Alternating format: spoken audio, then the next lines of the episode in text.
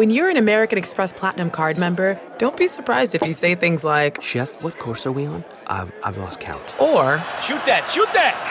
and even, Checkout's not until 4, so. because the American Express Platinum Card offers access to exclusive reservations at renowned restaurants, elevated experiences at live events, and 4 p.m. late checkout at fine hotels and resorts booked through Amex Travel. That's the powerful backing of American Express. See how to elevate your experiences at americanexpress.com slash with Amex. Terms apply. Angie has made it easier than ever to connect with skilled professionals to get all your home projects done well. Just bring them your project online or with the Angie app and answer a few questions. With Angie, you can book instantly at an upfront price or request and compare quotes from multiple pros so you can find the best price for your project. So the next time you have a home project, just Angie that and start getting the most out of your home. Download the free Angie mobile app today or visit Angie.com. That's A N G I.com.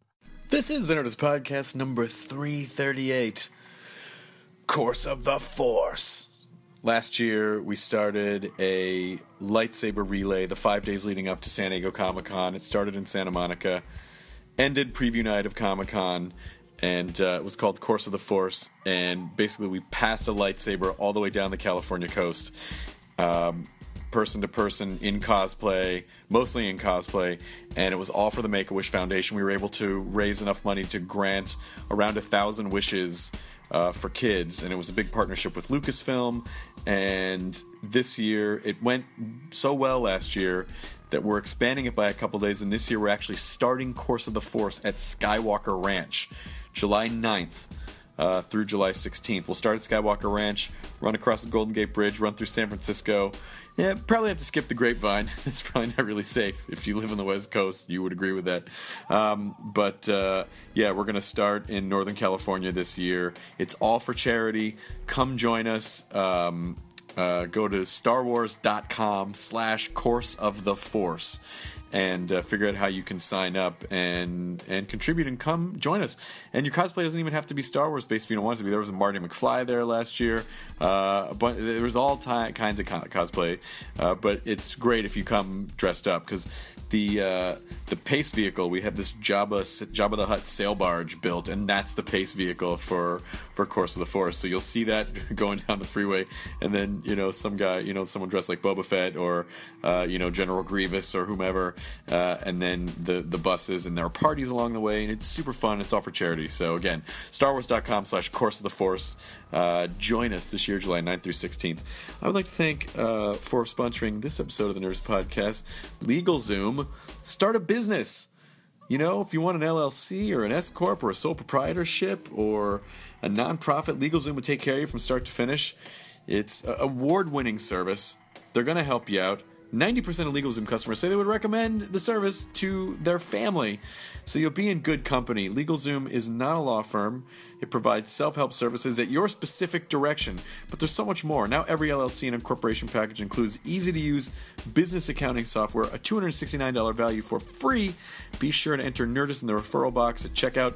Start your business, protect your family, and safeguard your assets at LegalZoom.com, an affordable way uh, to file legal documents.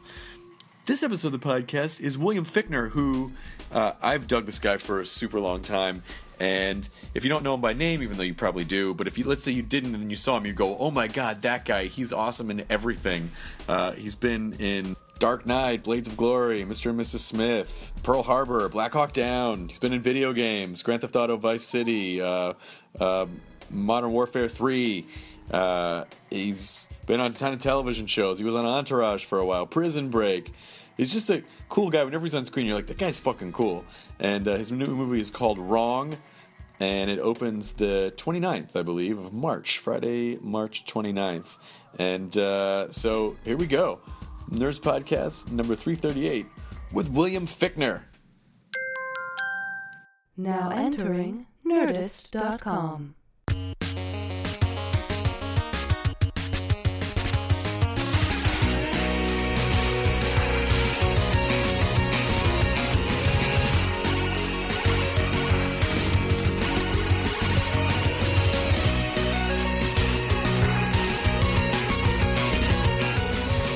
So this is really easy. Yeah, you just have to get up on the microphone because it's it's sort of like radio style, and and we just start recording, and that's it. We should do it like they did the first talkies, where we just put a pot of plants in front of you with the microphones in there, and you just sort of lean into the, Oh, so there, so people don't know like that the old, things the old much- talkie. Yeah, yeah, yeah. Really? Yeah, if you see old footage of it, if you see really early talkies, you'll see the actors gathering around an object because that's where they put the microphone. They had to obscure the microphone Yeah. somewhere. The microphone was 300 pounds and a million and a half dollars. It was a lie. Uh, Bi- William, Bill, what do you prefer? Uh, um, wh- wh- what are you in the mood for today? I'll tell you what. Sir? We'll, we'll Sir. start with we'll start with William, Start and with then if you if, and then m- Maybe. morph into Bill. we'll see if we can if if you feel like you have a good enough time, then we'll we'll see by the end of the podcast. It, do we get no, to graduate what? to Bill? If, if I feel like it's going well, I'm going to say, call me Bill. okay. Oh, I'm going to bring you in. I'm That bring wasn't you it in. just there, was We're it? That wasn't cute. it. We're gonna be cute. No, that definitely wasn't it. That was it. definitely not it yet. Okay. All right. That shiny Starbucks card, that, that got me. I do have a shiny Starbucks card. That's one point toward Bill. it's there's ten steps to Bill. It's the B. where, where are you guys from? Are you from here? I grew up in uh, Memphis, Tennessee, Memphis. but I've been in LA for. I'm from Boston, Boston. Yeah. My wife's from Worcester. Worcester, Worcester. right down 495. I'm a Buffalo guy. All right, you're from the cold, the tundra. The tundra of it all. do you live in LA now? I do. Okay, so how long did you live in LA before 60 degrees started to feel cold to you? I don't know, but I, I own cardigans now. I'm an embarrassment to myself. I swear to God. It's, just, it's ridiculous. Um, They're very practical. Ugh, ugh. You know, I still can't take like 31 days of sunshine in a row. It really is like. That freaks you out? Yeah, no, I just I need a cloud. You know, I go home and it's there's a cloud. I'm, oh my God, there's a cloud. There's I s- precipitation. I still, I've lived in Los Angeles since 1988, and I still, when the skies are blue, I just feel better. I just feel nice. Or walk outside, I'm like, we are so lucky. There are people blanketed in ice right now. no, we get spoiled by it, huh? Yeah. we really do. The only day I have to tell you, I've, I've it's only been since my mom passed away. It's this, this is the second Christmas that I've spent um, here in LA because I would always try to get back to Buffalo, and and I pray on Christmas morning that it's like it's raining. Yeah. something, Some weather. something Yeah. that's like Buffalo. All right, I, I would take Christmas, I would like a weird Christmas weather. I would, I would be fine with that. Something that makes you feel like you're there's a reason to be home, and I can't go to the beach on Christmas Day. No, that, that part's weird. Yeah, I can't do that. my mom's from Miami, and so she would always want to do these beachy Christmases where it's like all of the Christmas ornaments are like peach colored. You know, like she would do these weird themes. I'm like, no, no, no, come on. Let's make it a little. She's like, my white Christmas is sand. I'm like, no, it's eh, please don't. Let's have a little bit of snow. My white Christmas is sand. I know. Yeah, you gotta love her. Adorable. Um, so you grew up in Buffalo. What did you did you get out of there pretty quickly? Did you go to New York? I went to college in New York, uh, two years in a school on Long Island, and then transferred for another two years up near Rochester, kind of back in the same area. Okay. And then after I graduated with my criminal justice degree, I, I decided to go to New York and wait tables for five years. uh, so I've been in New York, you know, for 29, 29 years I lived in New York after college. What is a criminal justice degree? What what what, what is involved in criminal justice degree? I, you know, I don't know. I was even president of the club. I don't know. I just remember I just Guys, why to- are we here? I tried to throw the party and get a rock band and, and make the most money. He also Um, uh, started the Letterman jacket. We're gonna have Letterman jackets for the club. You know, uh, you know, you take things, you know, police things, you know, Sure. political science, this, that, you know. And did have you ever? No, I was halfway through my, my degree. I thought, I, I, what am I doing? I'm not. I'm I'm having the greatest time of my life, but I'm never going to do this. Yeah.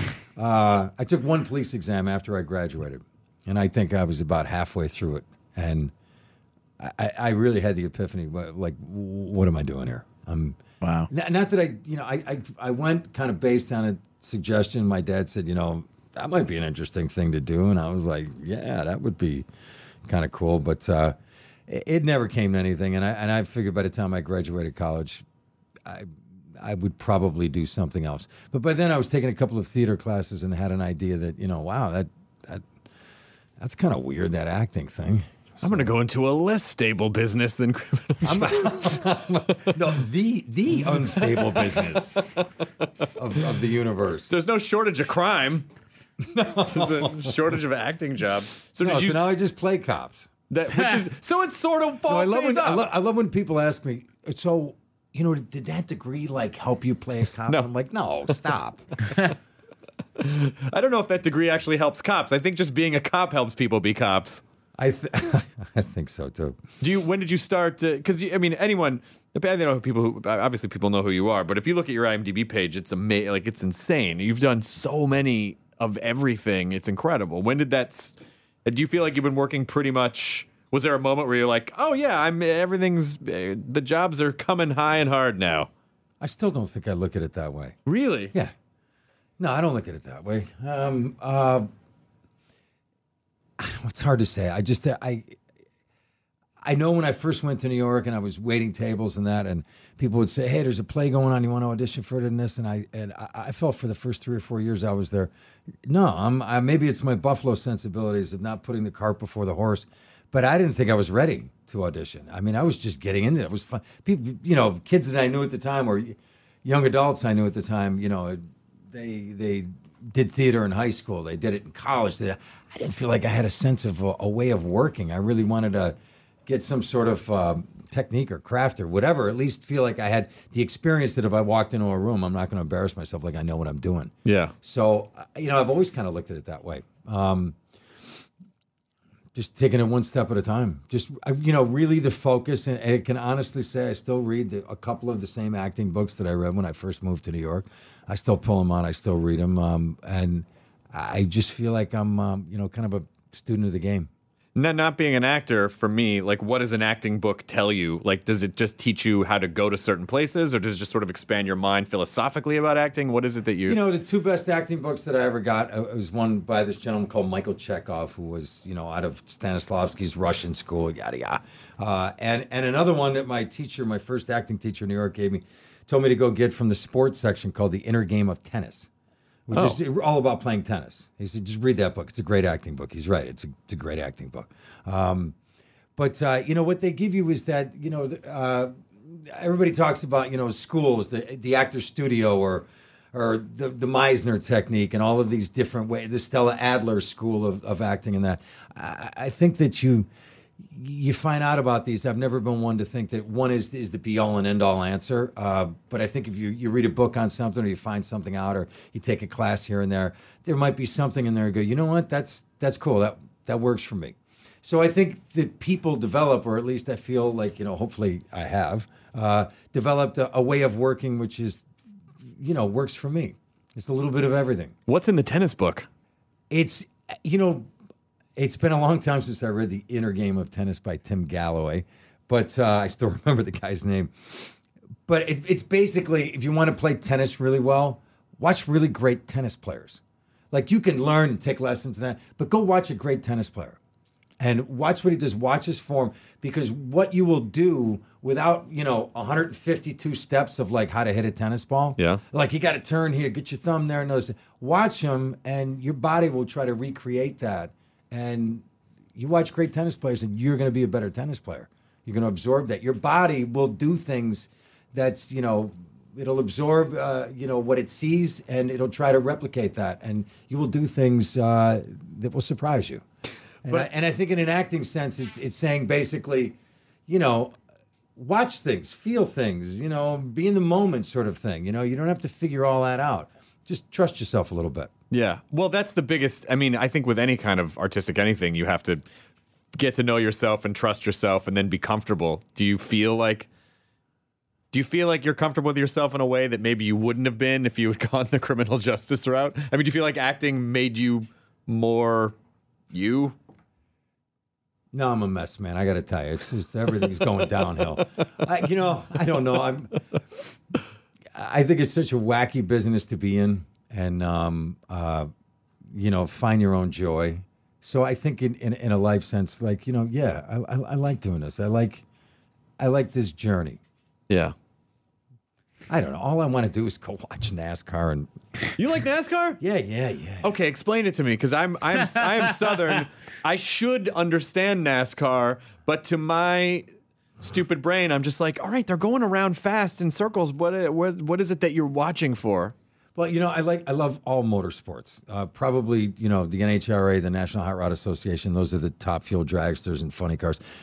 First love, right off the bat, right there.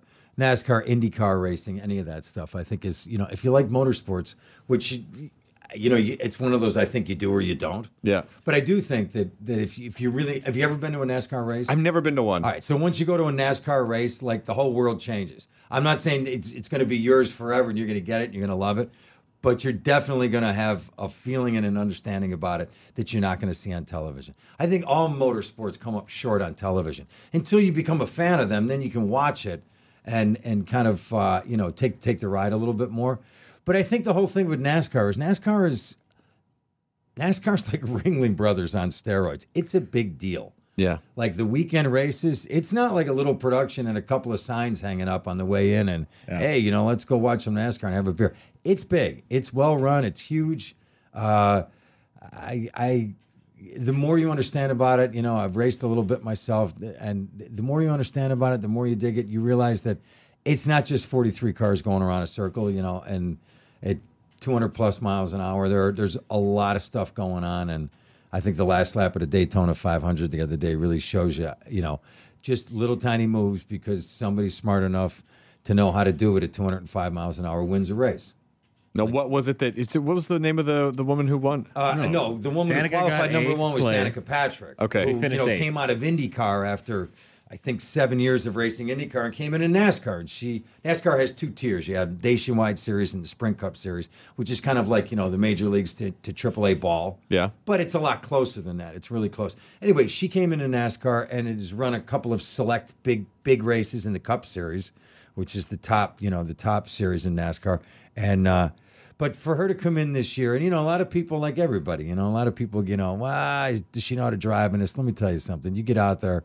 And there's 50 some cars trying to qualify for 43 spots, and you qualify number one at Daytona. You know what you're doing um, you know, she was in third up until the final lap, and then you know a couple of things happened, ended up in eighth, but but it was great. It was great for her. It was great for the sport for sure.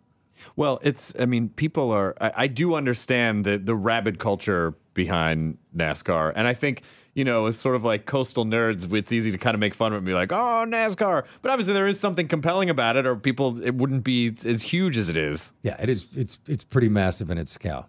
Do you race? Do you like to race on? You know, the, the few opportunities that I've had, like the the pro celebrity race down at the the Long Beach and Grand Prix, The Toyota one? Yeah, the Yeah. Toyota one. Have you ever seen that or Yeah, been yeah, around? it? yeah. it's it's there's nothing. I mean, it's so it's not like tennis or golf where you know you bring your golf clubs or your racket and like let's go do a pro am thing or you get invited to say these are race cars. They're dangerous. They're fast. Who the hell is going to put up that kind of money? Right. You know, to, to do like a race. But Toyota's been. This is the 36th or 37th year they do this pro celebrity race. I mean, people have been in this.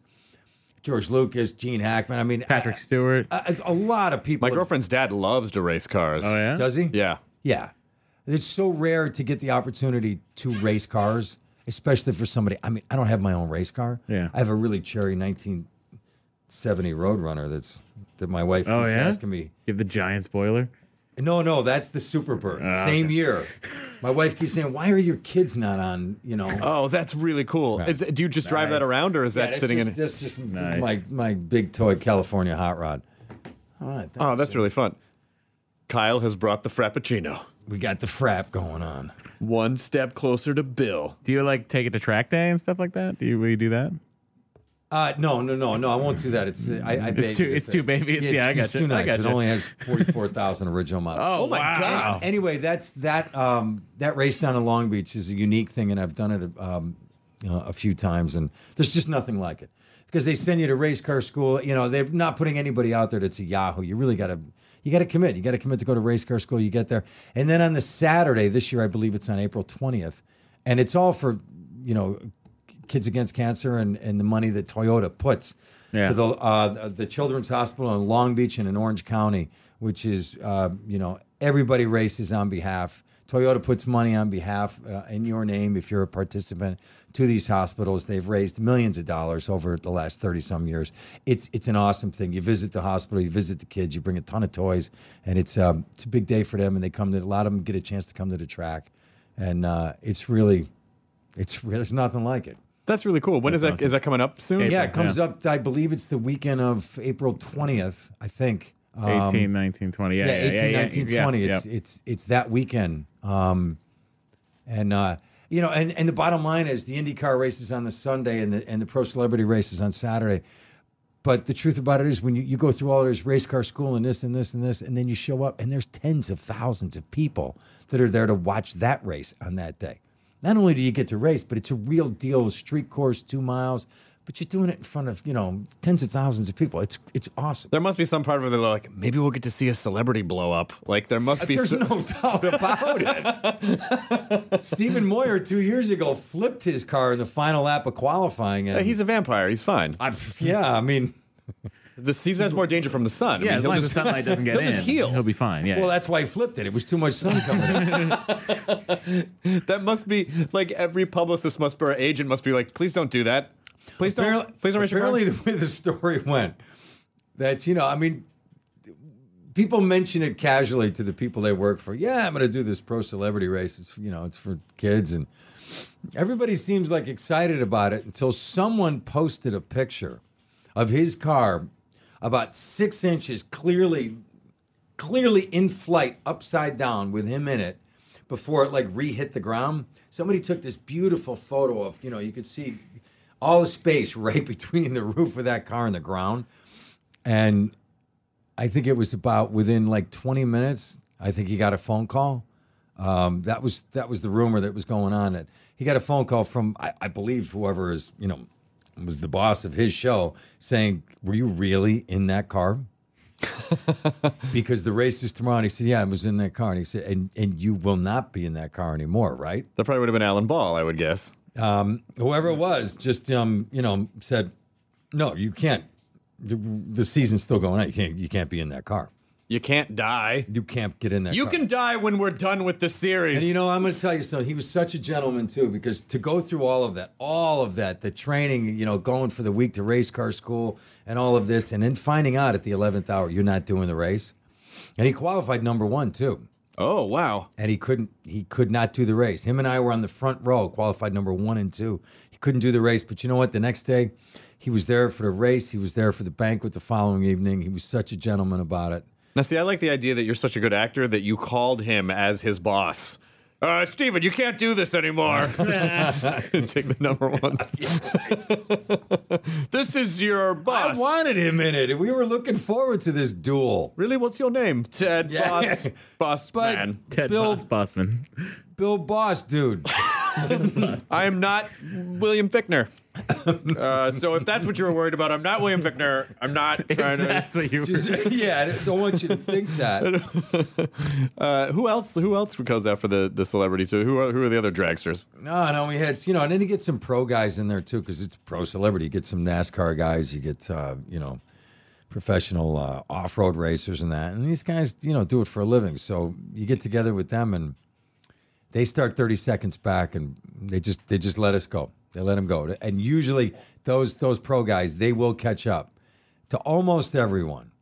You know, I would say 50% of the years the race has been held that that that a pro driver wins it, that he'll catch the group and he'll pass them. Wow. So there's a celebrity winner and a second pro head winner. Wow. So was seeing a script like Drive Angry, like, aha, Aha! now we're talking. Now we are talking with that. What do you? Because you, have done a lot of cool stuff that you know, besides a million and a half movies. But you also you were in a couple of the GTA video games and uh, Modern Warfare Three, and so people. So a lot of different generations of people are have It's absorbed nice your of work. you to do that charity work. And it's nice to do the charity work. Do- 'cause they- I've heard video game voiceover doesn't pay much. Well, video game voiceover may not pay a ton, but the effect that like people fucking lose their minds if they find out, like, oh, you're Sandman or whatever. And you get know? a free copy of the game. You know what? I have a lot of nephews that were like, I'm going to get a copy, right, Uncle Bill? I'm like, I'm working on it, buddy. I'm working on it. I've never played it myself, but Oh, I really? I have copies of it. Yeah. You're kind of missing out. I, I get, you know, that's what they say.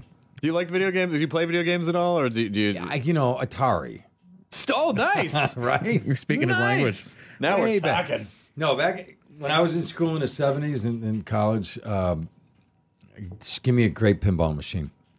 We just talked We to just Jeff Jeffries about about pinball. All about pinball. What was your game? Your Like- favorite pinball machine? Do you remember? I don't remember the name of it, but it was one that had a, a spinning ring right about 12 inches right above the flippers there. And if you hit that ring, that thing could spin and you could, I don't know the name of the game, but that was the one. Jim In- Jeffries, our in friend my Jim Jeffries bar, could have told in you. my hometown, that was, that was the game. And I, I loved it. Do you have pinball machines in your house now? No, I don't. Well, what are you doing? Come on, let's let's get you a pinball machine. I know, machine. I know. Come on, I got to get with the times, you know? Let's. You know. We'll, we'll. You know what we'll do is we'll we'll, we'll help you Well, I build heard out. you guys are going to send one over. yeah, we're gonna send Yeah. over. A, Oh, we should build a Nerdist pinball You want to machine. call me Bill? I need a pinball machine. Uh, we need we need to build you like a really cool garage with like a great race car, and then fucking like a, just a wall of pinball machines. I got a pretty cool garage going on. I, I, I could make the space for a pinball machine. Can you fit? Are, are you are you super handy? Can you fix soup up cars and stuff? No, no, no, minimally. You can change oil though, right? Yeah, but who wants to? Yeah. Sometimes it's fun. No, there's be- people do that for you. I change up my rear diff, my front diff. I change the No, fluid I on got there. a I got a guy that lives in, in the valley, and I, you know he loves it. He loves tuning cars and that, and it's great, man. I go to visit him. His name is Nick, Nick Jennings, and I drop it off, and Nick just you know, yeah, man, let me let me tune it up for you there. Yeah, yeah, yeah. But you have a Jeep, so those those those are Yeah, cars that I you don't can have tinker. to put it on a lift to get under it. right. You I can just get under it. Anyway, that's the beauty of a Wrangler. Very versatile. Are there cars? Do you, do you do you, do you have the one car? Do you have a collection, or No. do you no? Single. I got kids. I got one, I got, I got one car. And then I, and I have I just recently got a new pickup truck, a, a uh, Tacoma four door, and I, and I love it. And I had it for years. I get ca- listen, I get cars and I fall in love with them, and and I baby them, I clean them, I arm all the engine. Mm-hmm. I just I'm one of these people that believes if you take care of cars and they look really great, they they take care of you.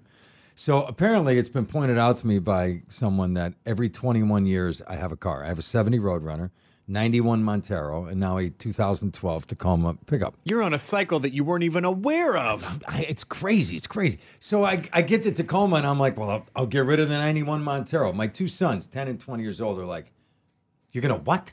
That's that car raised the older them. one's like, I came home from, in the hospital, and now you can't get rid of that. And I'm like, well, what am I gonna do with it? So it sits in a driveway now with a cover on it. just to keep your your Uh, kids because they can't. uh, He comes home from college and he's like, I really want to drive that car. Wow. All right. What are your that. kids? What are you, what's what's what are your kids studying? What do they What do they want to do? My older boy, he's an English major at uh, Bowdoin College in Maine, Uh huh. and uh, the little one's ten.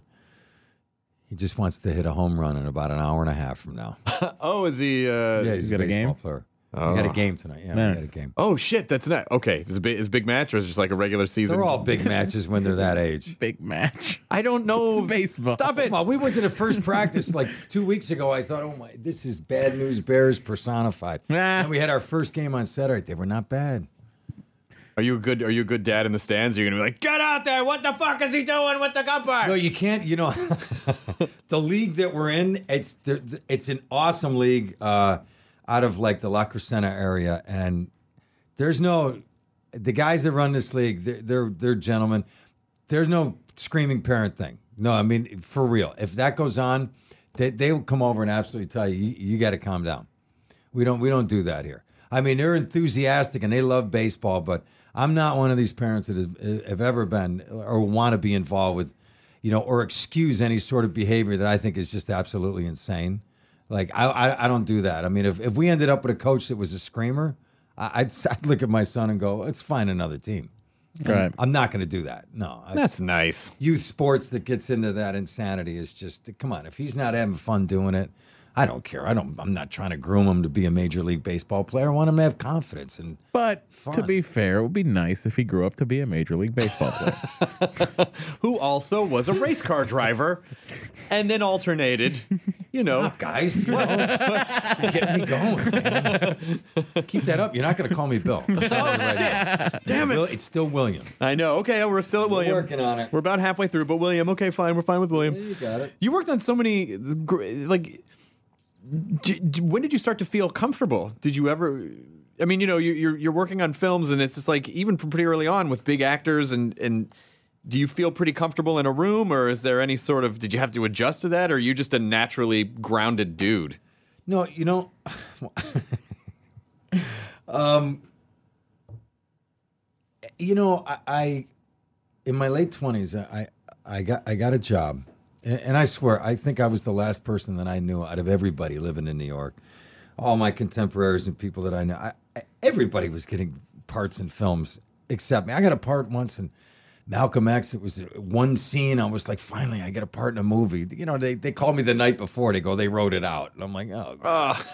Um, but I took a job once. I remember uh, I, I had no money, nothing was going on. I had to get a job. I was living in the village, and I got two jobs on one day. One was was on As the World Turns, soap, and one was doing a play at a regional theater in Portland, Maine.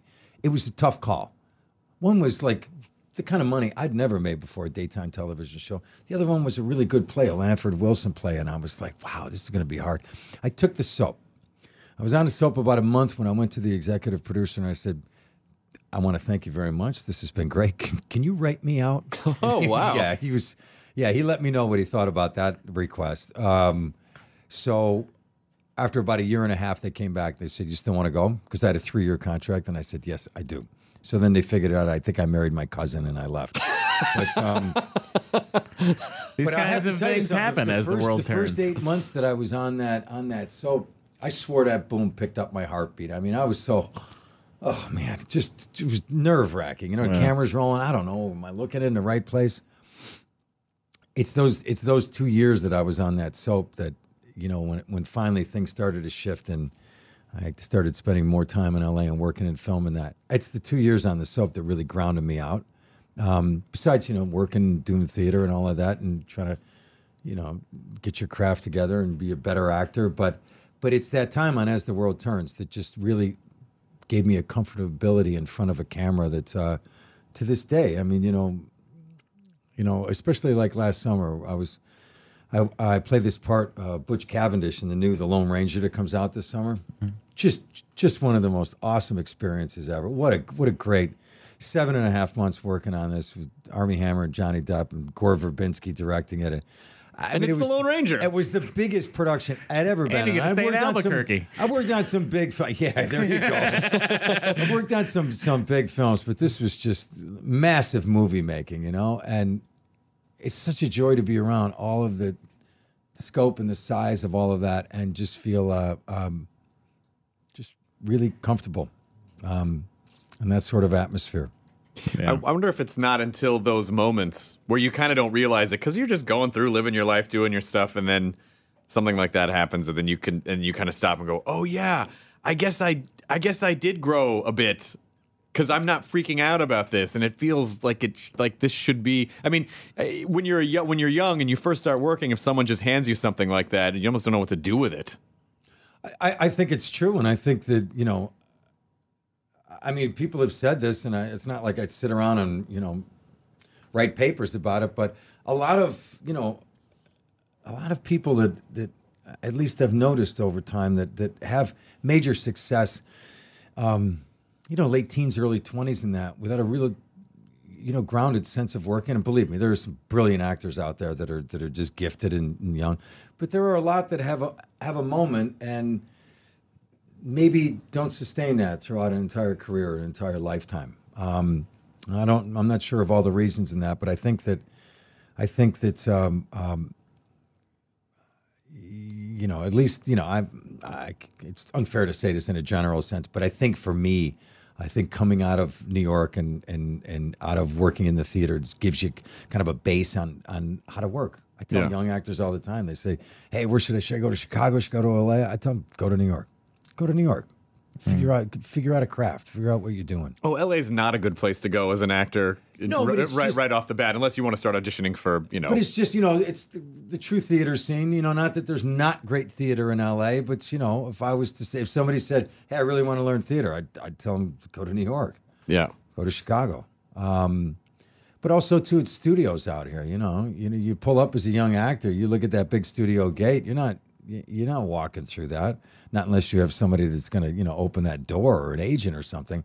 As opposed to a young actor that's in New York and living in the village, and he walks by and he runs into a playwright that he knows, and hey, I wrote a play, and we're going to do a reading of it. And I got a director over, and all of a sudden you, you know, you got 25 people, and you, you're starting a theater company. It happens all the time, and it works, and and you learn. Yeah. What was your favorite uh, back when you were doing theater in New York? What was your favorite kind of young when you got this job? You were like, yes, this is exactly what I was talking about before.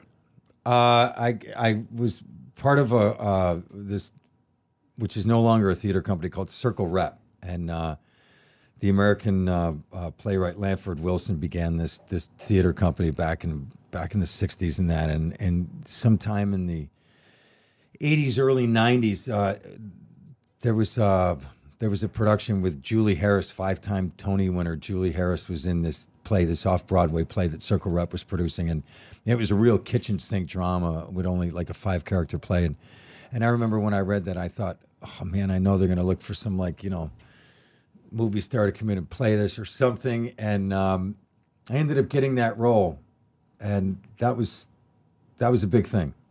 That was a really big thing because that was a that was really it was a great great part. Do you like pressure? Do you like the pressure of okay, I got this thing now. Now I'm.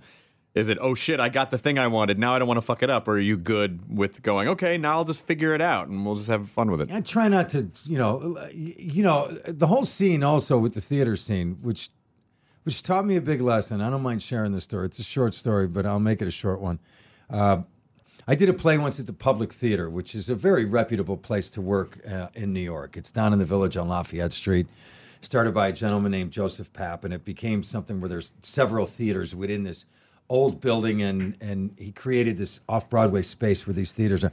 Amazing work comes out of there, and I did a play there, and and at opening night of this play, it was a play that was done in the 1920s, and and uh, Naked Angels, this theater company, resurrected this play, and and and they did it at the Public Theater, and it was a it was a big deal, and it was written by a woman in the 20s, so that was like a big deal, and.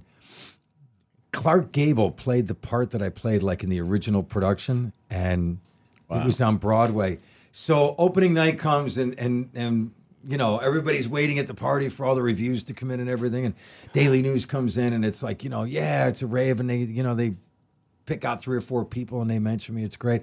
The New York Post comes in and they love it, and they pick three or four people and they mention me. And the New York Times comes in and they they pick three or four people and they say, you know, love this, love the production, and then they save the last paragraph to like, and now we're going to tell you what didn't work. Oh no! Right? And it was one paragraph about me. Oh, And you know, you're still going to show up the next day and you're going to do this thing for as long as it runs. And the New York Times is, you know, I'm- that's it. Certainly, I'm sure it's the same today that everybody wants that. Um, but uh, I would say the next two and a half, three months while that show ran, what it took to like to go every day to work on that play and find somewhere to take that information of that review and put it away where that had like like zero meaning in your life.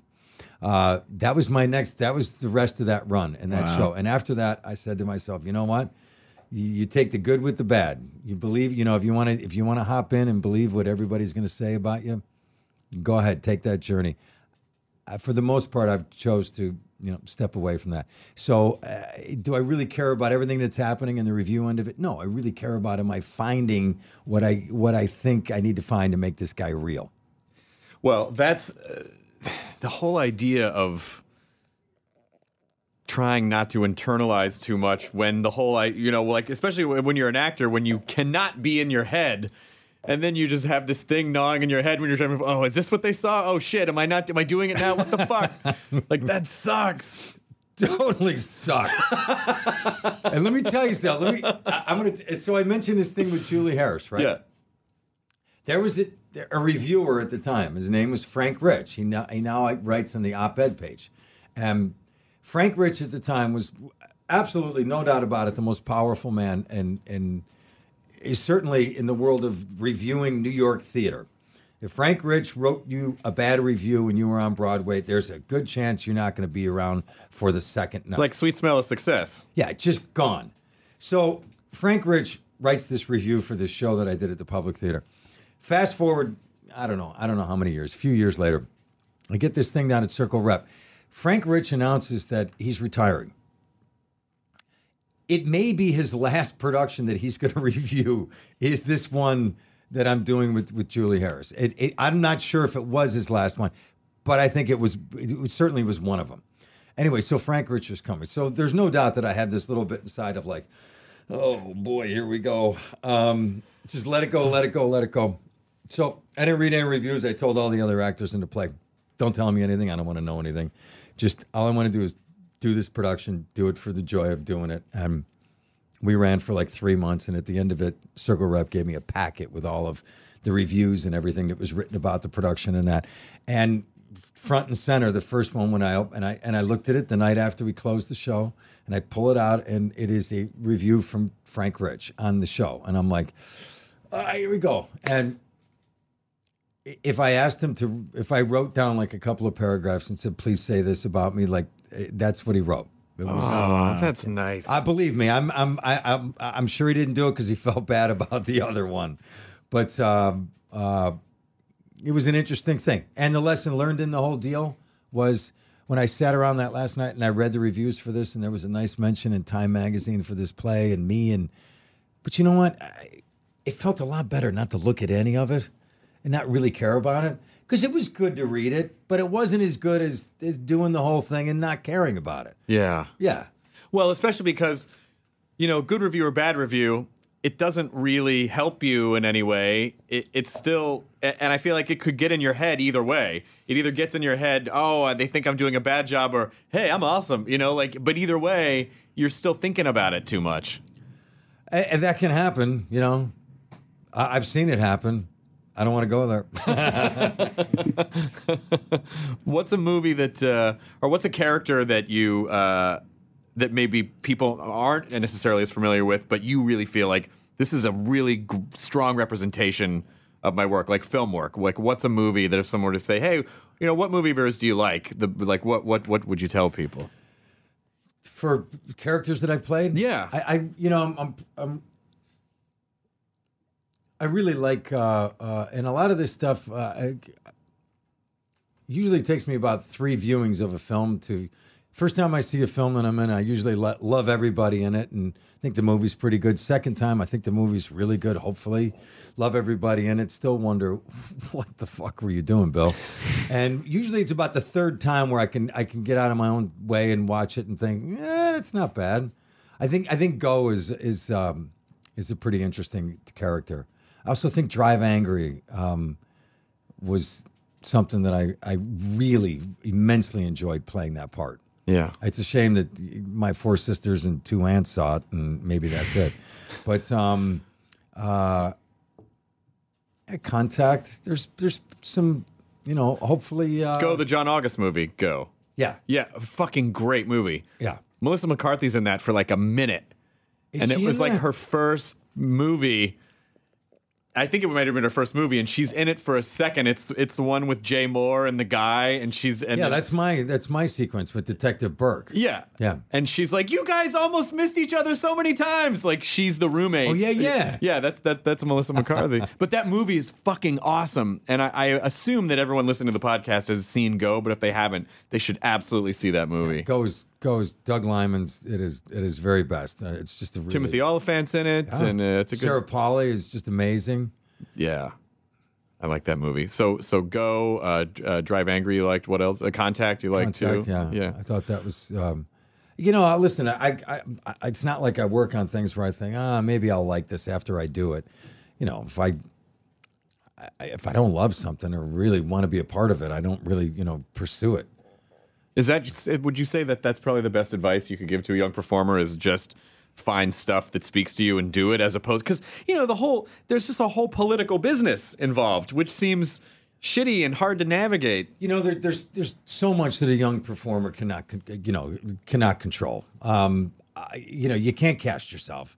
Right. I mean, I remember when my mother came to visit me when I had an apartment in Queens, right by where the Mets play, by the old Shea Stadium, and my mother came to visit, and and she was around for the weekend, just seeing what I was doing and waiting tables and that, and she said to me, "Well, it seems like there's only two things you can control," and you know what? She was right. She said, "How clean your apartment is and how much work you put into what you're doing." And that's the bottom line. How much work do you put into being a better actor? and cleaning your apartment. It was about the two things that you have control over. Everything else, so much of it is out of your hands. I mean, everybody's going to get a shot. You know, if, if you're in it and you care, um, one of these days, whether they say, you know, somebody opens a door for you or whatever, you know, sometimes the door's open, you don't even realize it. Uh, you know, are you ready when it happens? You know, you ready to throw it out there? Um, I tell young actors all the time, I say, listen, you know, what you need to find inside of yourself is a positive fuck you. And what that is, is like, listen, walk in that room and don't worry about, you know, trying to make like 14 people happy about what you're going to do. Walk in that room and do the thing you want to do. Just get a positive thing inside and go, listen, fuck you, everybody. I'm going to do my thing. lay your thing down. Believe me, if they hire you, they're going to lay it down because you did your thing. And but the, even even with that, you kind of have to. I think people have to not.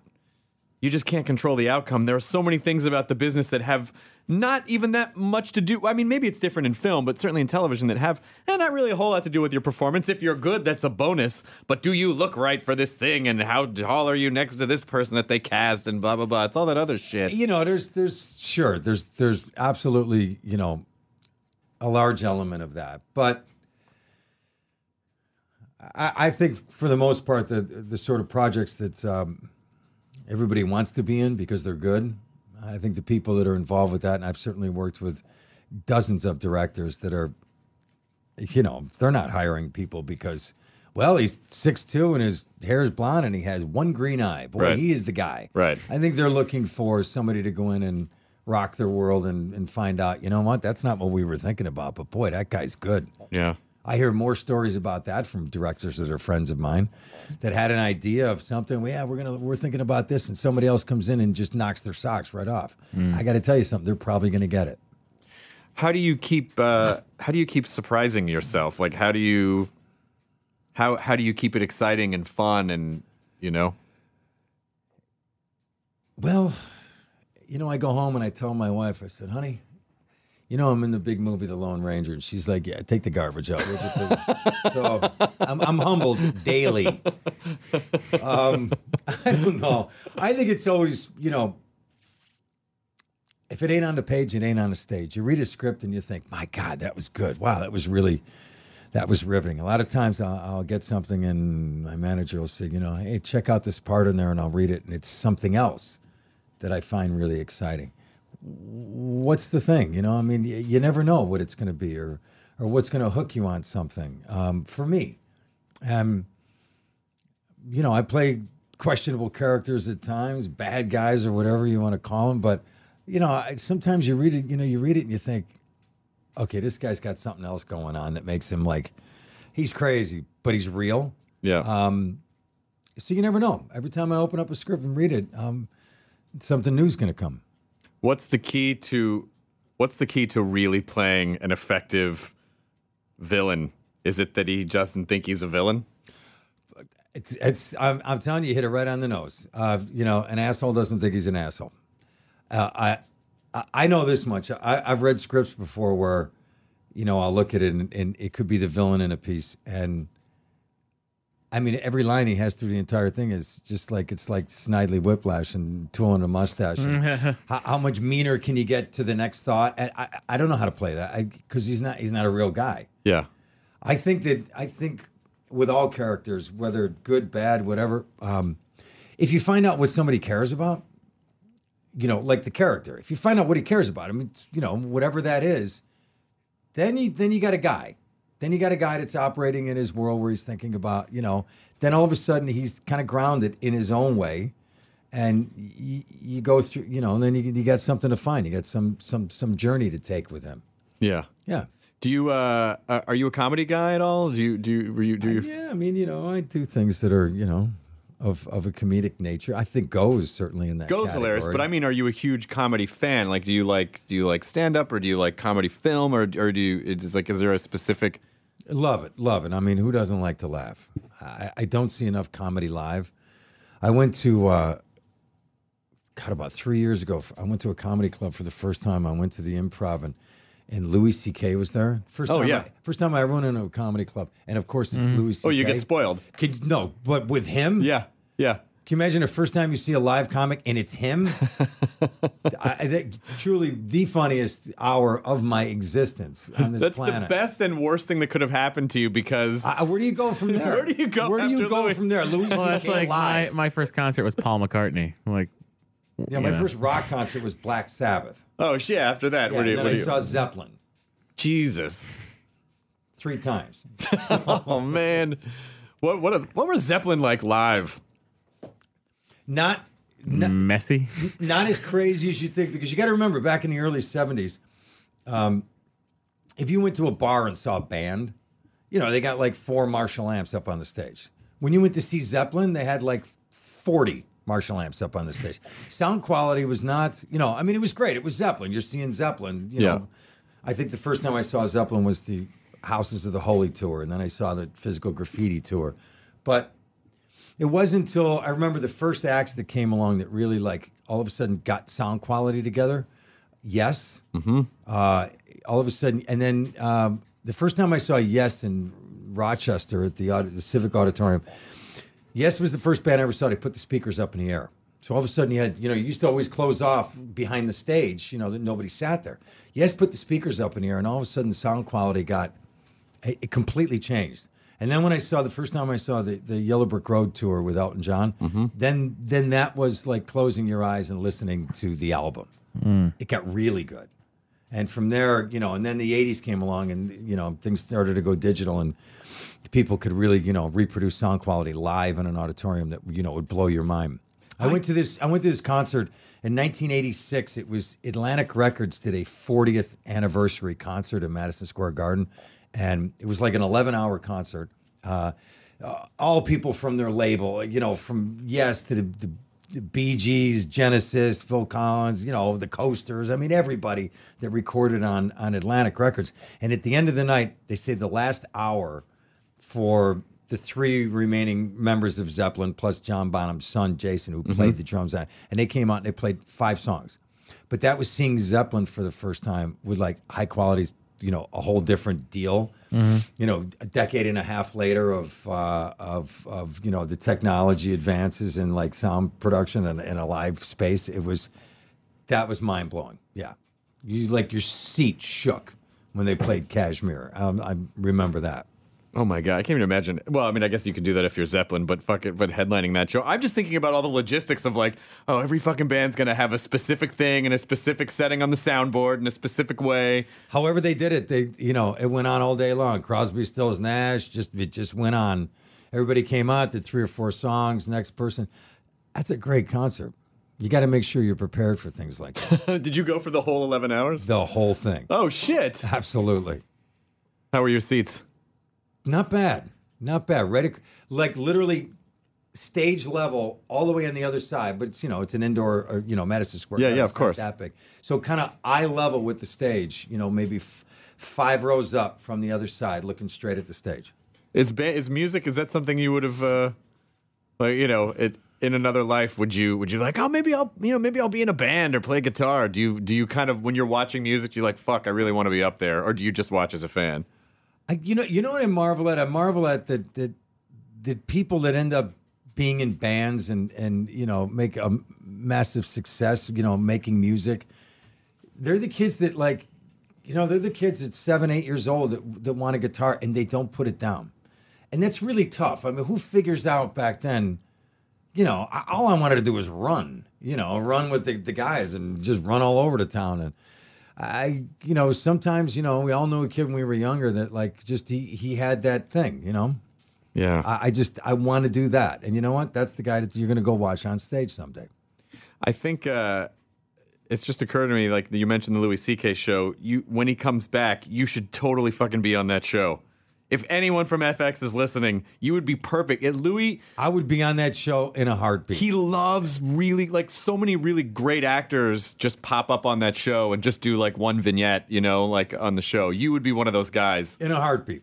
Oh, that's great. Yeah, but he's amazing. Did you see any other shows after Louis, or was no, that I was the only one. You're I like, thought "Done, yeah, one and done. done, done. Not gonna ruin this. yeah, he's one of those guys that'll just uh He'll just like his machine is so finely tuned that he'll talk for 30 straight minutes of stuff that he's never really said before, but it just comes out as like comedy. Like it's such a it's a pretty pretty it's pretty incredible to watch. He watch. started talking about his kids and the the way the moments were happening between the audience. There's no way that it was something that was wasn't. It wasn't anything but what was happening in the moment, right then and there. You could just tell, just exactly what you're saying. It was just right there. I mean, depending on how big the laugh was, would depend on where he went and what he did, and uh, it was just brilliant. Does the stage performer in you kind of go like, "Oh yeah," like maybe that's where it, where No, that's terrifying. That's the only thing that's more terrifying than standing up at a mic trying to be funny is probably karaoke. At least karaoke people are forgiving because they're like, well, it's supposed to be bad, but with comedy, if it's not good, If I ever do karaoke, it will be alone in my garage. I'm telling you. Next to your pinball machine.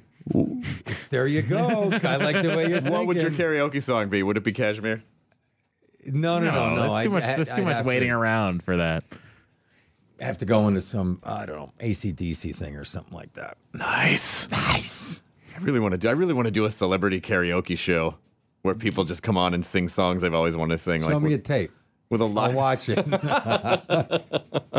Well, with technology today, you could do it in your garage, and then we could just project you on stage in a hologram. you probably could. and then you wouldn't even know. You'd be fine. You'd be totally fine. But uh, this has been a really fun having you on. Is it, is there anything you want to promote or people should look out for, or what's your? Well, you know, I got a, uh, you know a, a a few things that are that are coming out this year, and uh, I'm excited about that. There's a, a, a film called Wrong. Okay. um, and uh, that's that's coming out soon in, in March, and it's uh, it's so wrong. I mean, you, just, you just go online, look at the trailer for it. It's just like wow, uh, just this amazing French director who made the film Rubber. You could have stopped it. Amazing French director, and it's called Wrong. Hey, come on, is, rubber, is rubber the tire movie? Yes, Yes. yes, Quentin. That's awesome. Um, uh, I, I read this, God, like a year and a half ago, and my agent sent it to me, and he said, "I have no idea what you're going to think about this, but he did.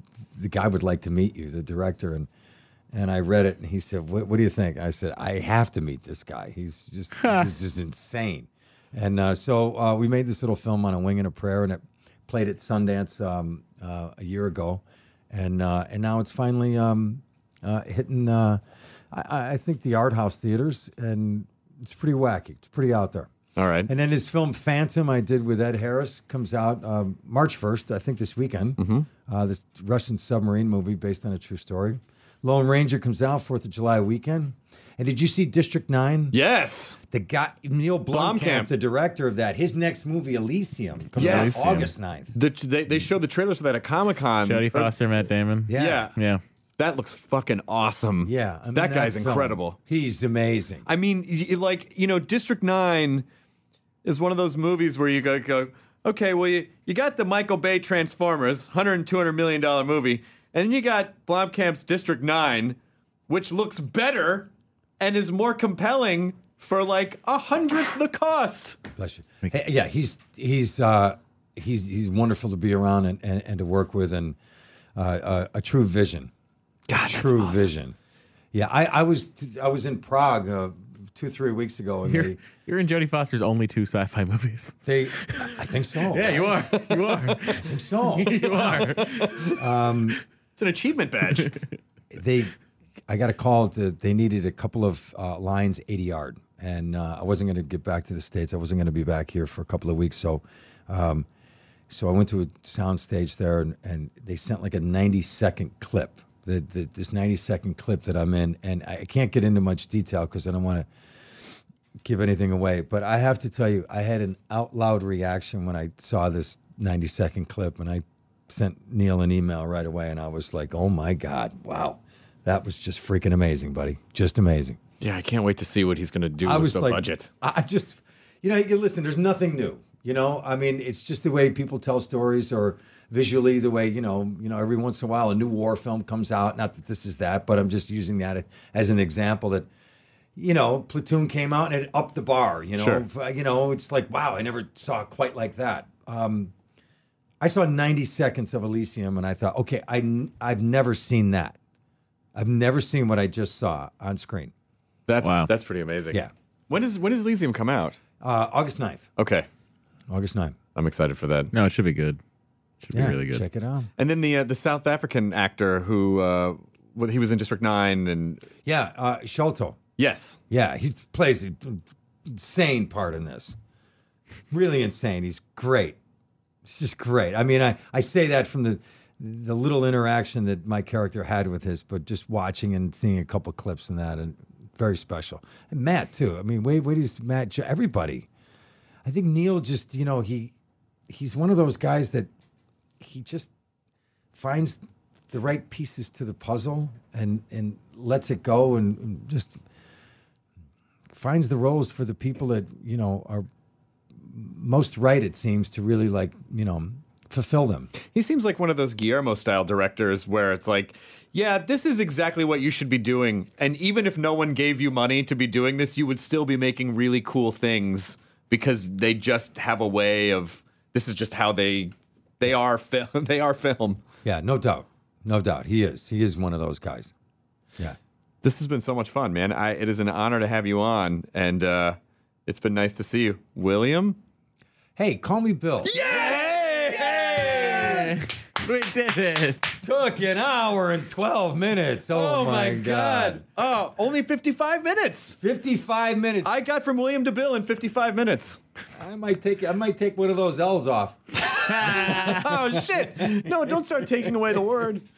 Uh, call me Bill. awesome Uh, good to see you, man. And uh, and uh, you know when when you have other stuff come out later in the year, come back on the podcast and hang out with us again. nice to chat man it was good All right, enjoy All your right. burrito, everyone. Now leaving Nerdist.com. Enjoy your burrito. This episode of the Nerdist Podcast is brought to you by LegalZoom.com. Whatever your legal document needs, LLCs, wills, trusts, trademarks, and more, they've got it. Over 12 years and 2 million Americans have used LegalZoom. Start your business or protect your family today at LegalZoom.com using the offer code NERDIST. Welcome to Pura, the most pristine, safe, climate stable city on Earth. A haven amidst the wreckage. Here, you're safe from heat domes, superstorms, water bandits in the outer lands. There's no crime in Pura, no murder, no suicide. And best of all, there's no cost to join us. In Pura, we promise to keep you safe. They killed her! You took everything! In a world that doesn't feel so safe anymore, we're waiting for you here in Pura.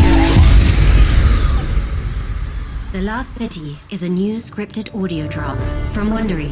Enjoy The Last City on the Wondery app or wherever you get your podcasts. You can binge all episodes of The Last City right now, ad-free on Wondery Plus. Get started with your free trial at wondery.com slash plus.